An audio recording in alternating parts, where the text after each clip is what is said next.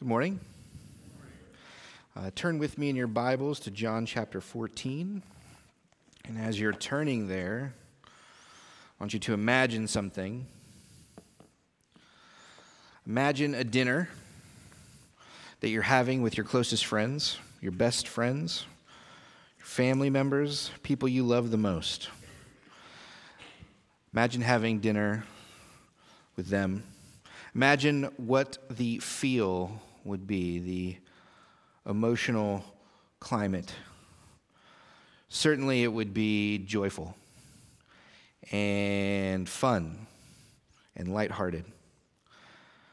Certainly, would be considered a good time, something you'd want to have again and again and again. And then imagine as it wraps up what you feel like as you leave. You're probably excited or wanting to meet again. You're probably leaving on a high note. Things are good. Maybe you've caught up with someone you haven't seen for a while, but you've deepened relationships and you've had a fantastic time around a great meal. In John 14 and 13, we come to the final recorded supper, dinner, with Jesus and his friends. And the feeling by the end of the meal is absolutely opposite of what we just imagined. It's not happy, it's not good. In fact, everybody around that table is feeling devastated, is feeling disturbed. The New King James says troubled. In fact, several times in John 13 and in John 14, the same word for troubled comes up to describe how these friends at this seemingly final dinner are feeling. Even Jesus himself is anxious and disturbed at the end of his dinner. So here's a couple of reasons why, and this is going to be important. This is going to be important for John 14. But in John 13, Jesus ends the dinner by getting up and in a shocking display of humility, he gets down and he washes his disciples' feet. We celebrate that. But in that moment, his friends were so shocked and disrupted and confused that their rabbi, the one with the most honor at their table, would get down on his knees and perform the duties of a servant. You know, Peter, he'll let you know how everyone's feeling. He's the temperature, he's the barometer of the group, right? And he starts to argue with Jesus about what are you doing? Why are you doing it? And you're not even doing enough then. Won't you do more? And so there's disruption, there's confusion, and there's shock from the disciples at Jesus' actions. Then Jesus goes on in chapter 13 to predict that he will be betrayed by his own friend at that table. And in verse 21 of chapter 13, it says, Jesus' spirit was troubled. And that word means disturbed, anxious. He's upset by the fact that one of his own is going to betray him. And you can imagine what the other disciples thought too, right? Looking around, who's it going to be? It's not going to be me. Is it you? Is it him? And when Jesus even points out who it is, Nothing gets any better, it only gets worse from there. And then Jesus says in chapter 13, He says, I'm leaving. I'm going away. These are our final few hours together. I have something I have to do. And then he says, You cannot come with me. And Peter again speaks up and he says, What are you talking about? I will follow you to the ends of the earth. I'll go wherever you go. I love you so much. I would never leave your side. And then Jesus says, What to Peter? You know the story. He tells him, Peter, you're not going to follow me anywhere. In fact, you're going to deny me three times. Peter's brash outburst of loyalty is rejected and shown to be false, that Peter's heart truly is not as loyal as he thinks it is. So imagine you just ate dinner with your friends and then that's how it ends. how would you be feeling? Jesus is feeling pretty low. Peter's feeling pretty low. The disciples are confused, shocked, and feeling low. This is not the great friendly dinner it was supposed to be. Things have gotten to a terrible place. And so in John 14, we see something amazing. Something that Jesus has been doing since the very beginning of the book of John. He is caring for his friends. We see the pastoral heart of Jesus in John 14. Here's what it says in verse 1 of John 14 Let not your heart be troubled. That same word troubled there is the same word that described how Jesus felt back in John 13, how Peter was feeling, how the disciples were feeling in this moment at the end of this dinner. They were feeling troubled. And Jesus, as he does, looks with compassion at his friends. And he says, You don't have to feel that way. He looks at his disciples who are about to lose him in more ways than they even understand, who feel unprepared for his departure, who feel like they actually may not know exactly who he is, even though they've walked with him for his ministry and they've heard him over and over again explain exactly who he is to everyone else. Now, when it comes to it, they're not sure what's going to happen to them. And Jesus says, Don't be troubled. Don't let your heart be anxious. Don't let your hearts be disturbed. Don't let yourself, your spirit, be laid low by the hardships that you're going to face. You see, the disciples think that they're not going to, when Jesus says he's leaving, they think he's going away and they're never going to see him again. And I imagine they're thinking to themselves, well, was it worth it? Was leaving everything behind worth it? Was following this man worth it? Was everything we gave up worth it? And Jesus is about to say something in John 14. It's not revolutionary because he's been saying it since the beginning of his ministry, but he's going to remind his friends of what they need when their hearts are troubled, what they need when their spirits are low, what they need when they feel overwhelmed and they look around and Jesus isn't there anymore. And so, before we get started looking at what he says, I just want you to identify yourself with that. If you're here this morning and you're a follower of Jesus, you're one of his disciples. I'm willing to bet nobody in here has actually had dinner with Jesus. And I'm willing to bet no one in here has ever been able to look around and see him walking next to you and listen to his teaching that way.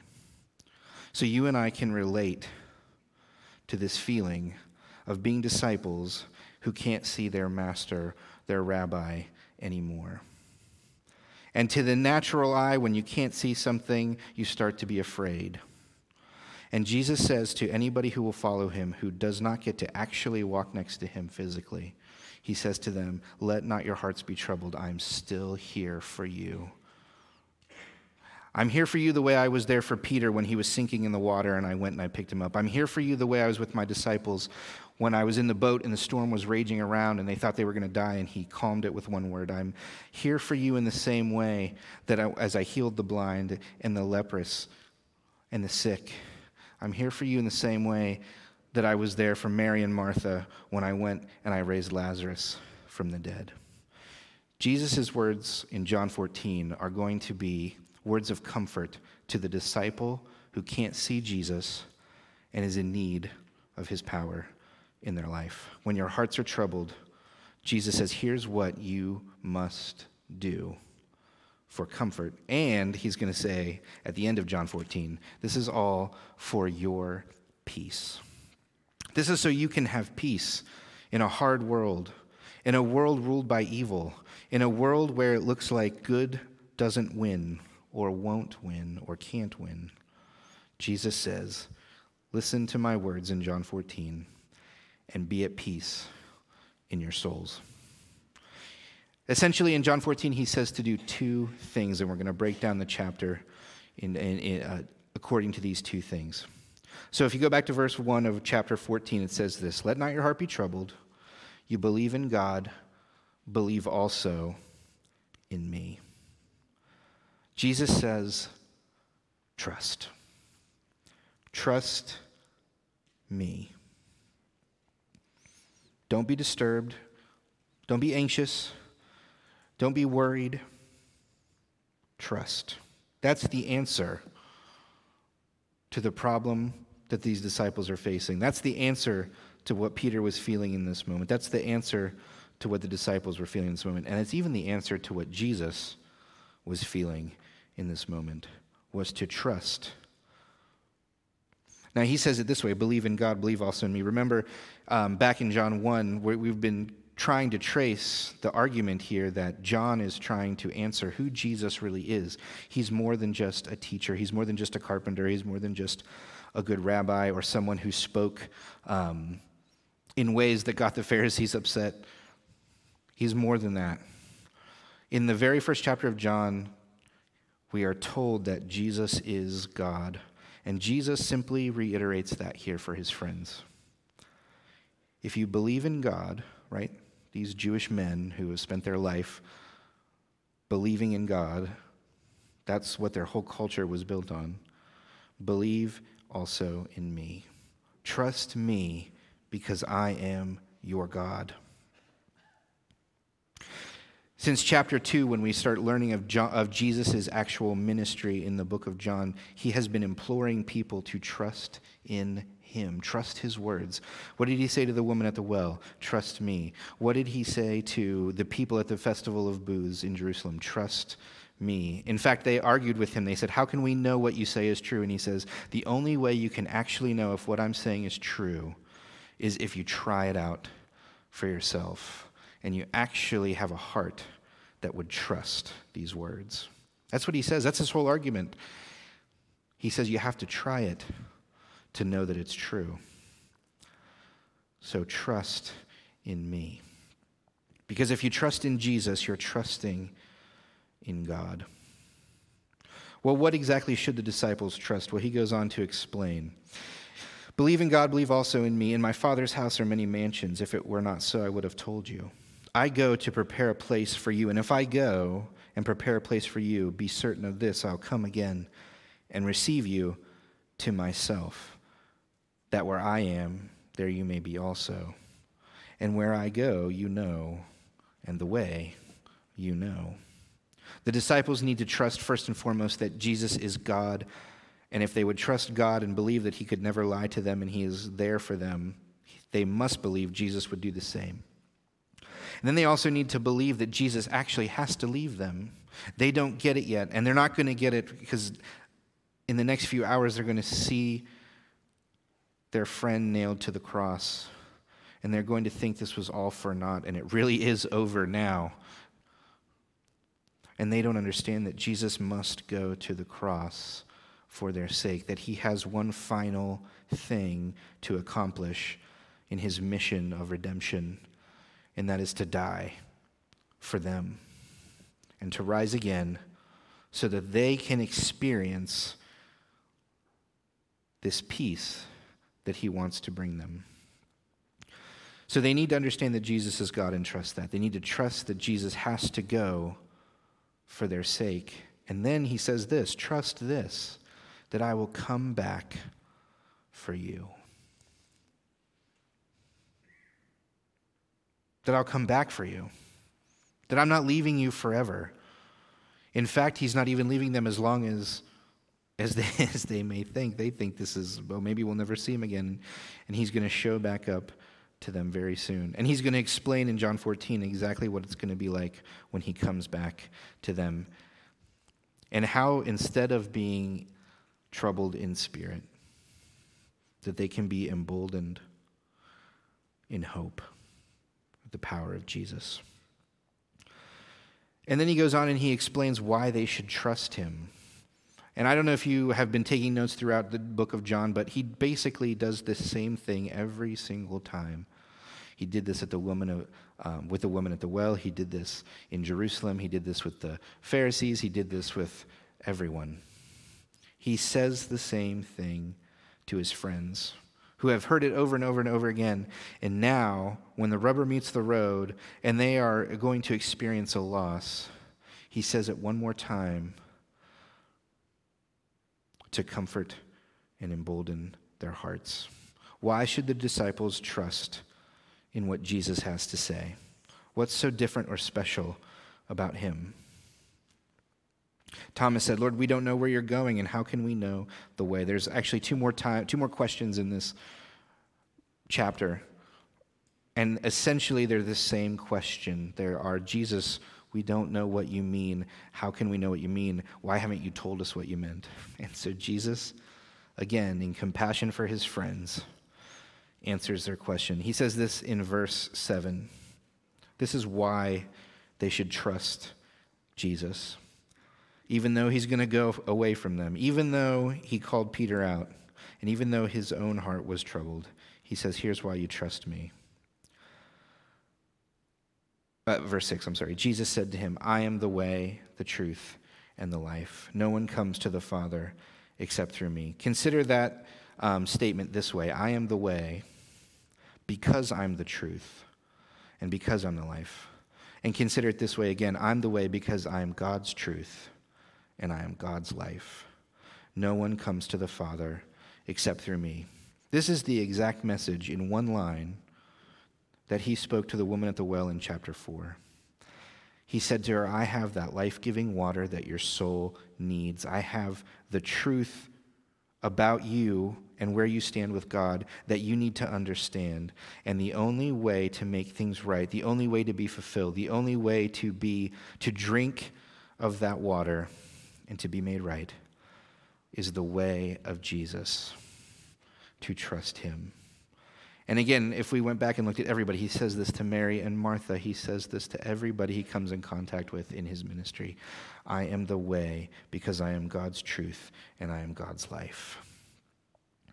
That's actually one of the claims, remember, way back in John 1 in that introduction, that John makes about Jesus that he is the illuminator of God's truth. If you want to know what's true about God, you have to look at Jesus. And if you want life, represented by water, oftentimes in Jesus' own ministry, you have to look at Jesus. And so Jesus says, Trust me. Friends, trust me when your hearts are laid low, when you're disturbed, when you're anxious, when you feel overwhelmed and you feel alone. Trust me. Jesus says in this section, in this verse, and again in verse 7 if you had known me, you would have known my Father also, and from now on you know him and have seen him. He says, I am the exact reflection of God the Father. If you've seen me, you've seen him. And if you've seen him, you've seen me. We are the same. So trust in Jesus and what he says. But then he goes on and he says, it's not enough to simply trust. That's helpful. That's heartening. That's emboldening. That can lift your spirits. But Jesus doesn't stop there, and he never stops there in his entire ministry because he always says there's one more thing to do. Uh, in John 14, you'll find uh, three verses that say almost exactly the same thing verse 15, verse 21, and verse 23. And they say this If you love me, in ver- verse 15, so if you love me, if you trust me, then keep my commandments. In verse 21, it says, He who has my commandments and keeps them, it's he who loves me. And then in 23, it says, Jesus answered and said, If anyone loves me, he will keep my word. My Father will love him. Jesus says, never enough to just trust. That's not where I want you to stop. I want you to go beyond trust, and I want you to obey. I want you to follow me. I want you to act you see, Peter had an issue. Peter thought he trusted Jesus so much that he would lay down his life for his sake, he says in 1337. And Jesus says, Peter, you don't trust me that much because you will actually deny me three times. When the rubber meets the road, you will not trust me. And the point is this is that Jesus says it, right? The fruit of your life shows what you truly believe. So if you trust Jesus, then he says, Will you follow me? Will you imitate me? Will you do what I do? Keep my commandments. Do the things I say to do. As often as Jesus calls for trust, he also calls his disciples to do something, to do what he says. And then he's going to say something that is going to help, again, lift the hearts of his disciples. Uh, starting in verse 16, he's going to say, he's going to let them know how they can obey Jesus. Because the question probably was, well, Jesus, you want us to obey you, but you're going to be gone. What can we do? How do we know we're doing it right? How do we know when we have questions? Where do we go if you're not here to help us understand how to follow your commands? And Jesus says this starting in verse 16.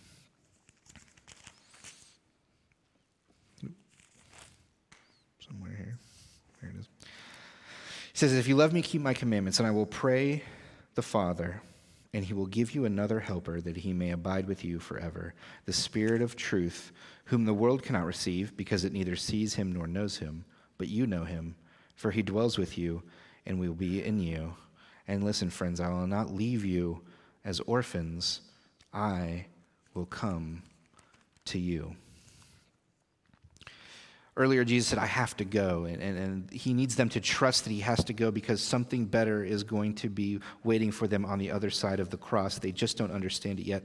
But he doesn't want to leave them in suspense, so he tells them, Friends, this is what you need to know is that I'm going to go, but I'm sending someone back to you. And he calls it the Spirit of truth, or the Holy Spirit, or the Helper.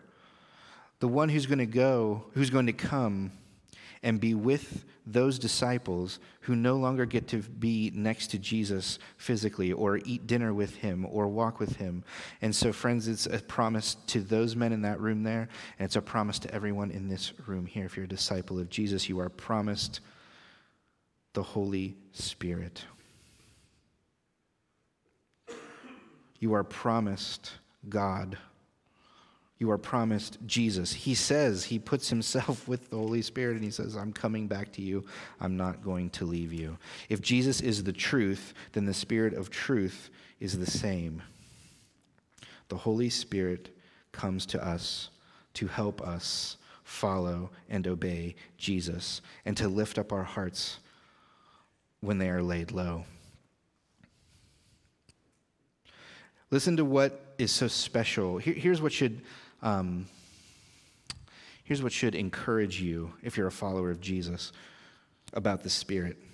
This is Jesus cares so much that he explains how the Spirit's going to come. He says, I'll pray to the Father. So Jesus commissions help for his friends if you're there that night and you're looking at Jesus, he says, I'm about to leave you, and everything feels terrible. He looks you in the eye and he said, Friend, I'm going to send someone back to help you, someone I personally will send to you. He's commissioned by Jesus and he's sent by God, and God's going to send you this power. God's going to send you this spirit. God's going to send you this helper, and it's going to indwell in you. And in your heart, it can never be taken away, it could never go missing, and it could never, ever leave you. It will become part of you in an intimate way, even more intimate than the way his, Jesus and his friends lived together. This is something better than what they were experiencing up to this point. And Jesus says, It's for you to help you follow me. When you don't see me anymore, when I'm not there to step in anymore, I am there. I'm not actually leaving you in one sense, but not forever. So he talks about the Holy Spirit and how he's going to come, send someone to be with his friends. Um, so that's one way that they um, can obey Jesus, is to uh, follow the Spirit in their hearts. And then another way, and this is just um, just real quick. I don't want to go into it too much, but in John 13, and I mentioned it before, but there's this shocking event, moment after dinner when Jesus gets down and he washes his disciples' feet. And so when he tells his friends to obey him and they say, Well, how do we do that? Well, he says this Look at what I do, imitate me. A disciple of Jesus is one who's trying to be like Jesus. And so in John 13, he gets down on his feet and he washes, or he gets down on his knees, excuse me, and he washes their feet. And he says to his friends, I want you to do this. I want you to do this to others. Here's what you do. He gave them an exact example to sacrifice what they think is important about themselves for someone else to show the love of Jesus in a way that is shocking and has no regard for the self. Jesus uh, they, they don't know it yet, but Jesus is giving them a picture as he's washing their feet of what he's going to do on the cross, where he's going to make the ultimate sacrifice. And Paul says that Jesus counted being equal with God and being in heaven and on his throne as he counted it as no loss to come here to die for sinners. And that's the kind of heart that he wants his disciples to have. And that's what he calls us to do. He calls us to trust and to obey. Trust that he loves you and he's with you, and obey him. And he says, This is the words of comfort I give to you. This is what I want you to know as I go. This is what I want you to know if you are, uh, if your heart is troubled and is downcast inside you. Do these things. Focus on this. And then he says uh, near the end of John 14 here's what you'll get if you trust and obey. Um, in verses 18, 19 through 21, and, and verse 24, he says this. I'll, I'll try to read through this. It's, it's so, like, if you were there that night to hear this, I can't imagine how powerful it would have felt. He says, I'll not leave you as orphans, I will come to you in verse 18. And then in verse 19, he says this A little while longer, and the world will see me no more. But you, my friends, you will see me. My disciples, you will still see me. Because I live, you will live also. He's telling them that he, they must have forgotten. Because in a few hours, as he's hanging, dying on the cross, and they think it's all over, and then days pass and they think it's all over, and people are going home on the road to Emmaus saying, Well, that was an interesting thing, but now it's all over.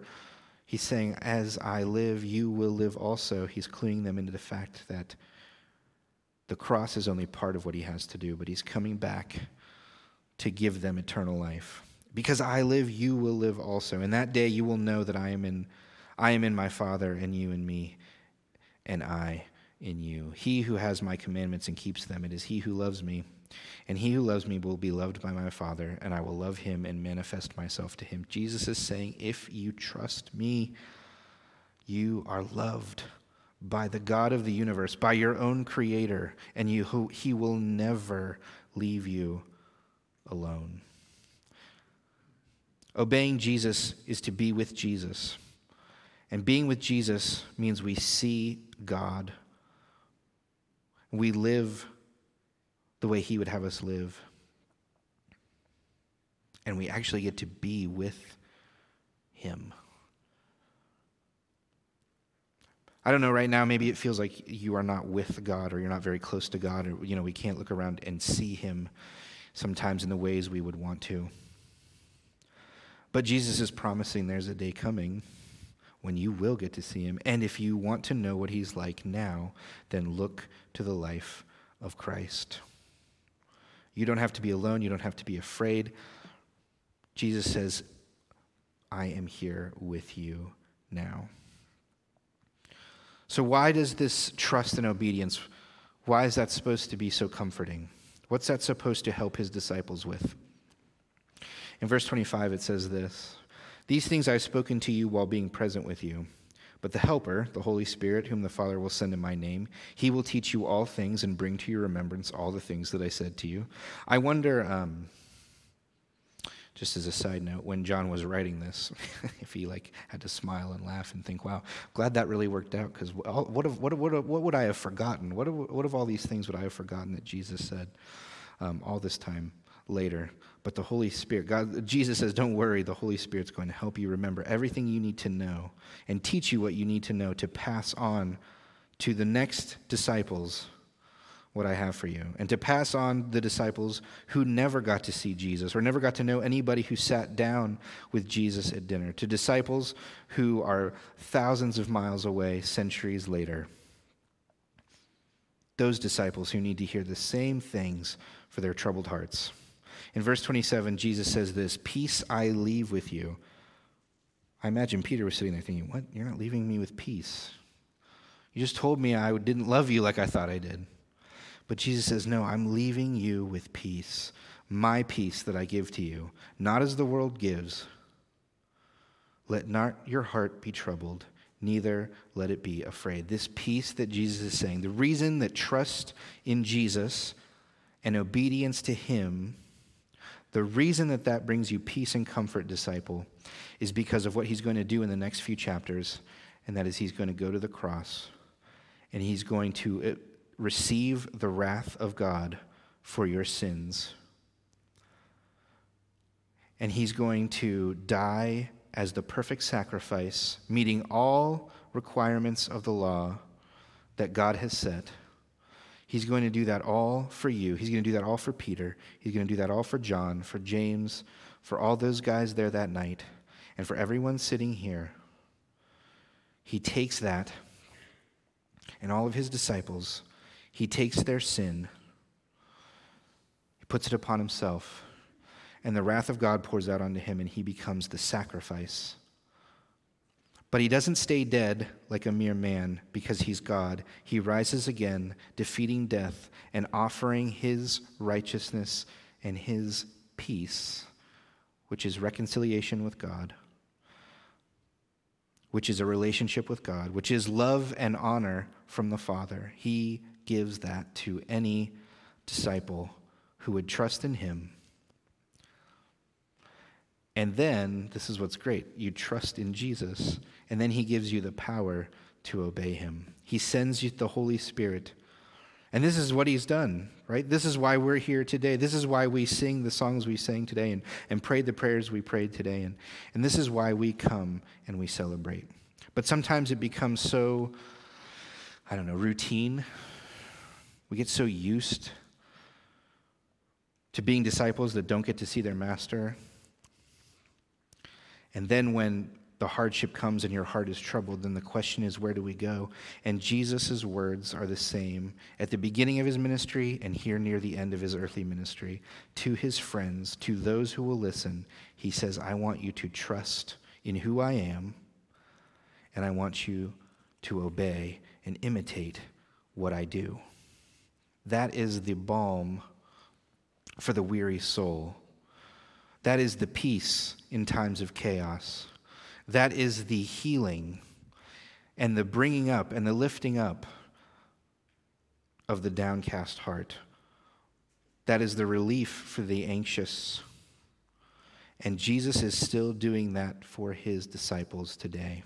So, will you trust in him? Will you, as a disciple who's already trusted in Christ, will you continue to trust in him?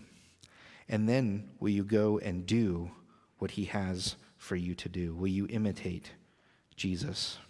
That's what he says is the cure for the downcast soul. Let's pray. Gracious Heavenly Father, thank you for this day, and thank you for your word and the example that we have that we can go to the accounts of Jesus' life from his friends. And Father, thank you for these moments that John captures for us. Father, they're meant to help, they're meant to lift up the hearts of the disciples who come after, who don't get to walk with Jesus or have that Last Supper with him in the same way. But Father, just because we don't experience things the exact same way as those disciples did that night, Father, disciples of Jesus still need the words of Christ in their life. And so, Father, I thank you that we can find those words.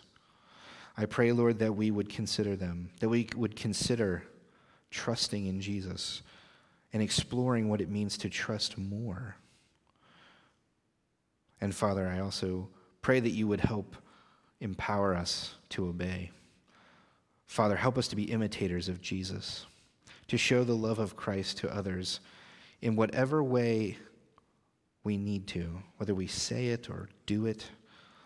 Father, however it may be, show us what we can do to obey Jesus. Father, we thank you for, uh, for Jesus' sacrifice on the cross for us, for reconciling us to God and making it possible to live in wonderful fellowship with you. Father, may that also um, lift up our hearts in times of trouble, that you're there with us and you love us and you're a good father who cares for his children. We ask these things in the name of Christ. Amen.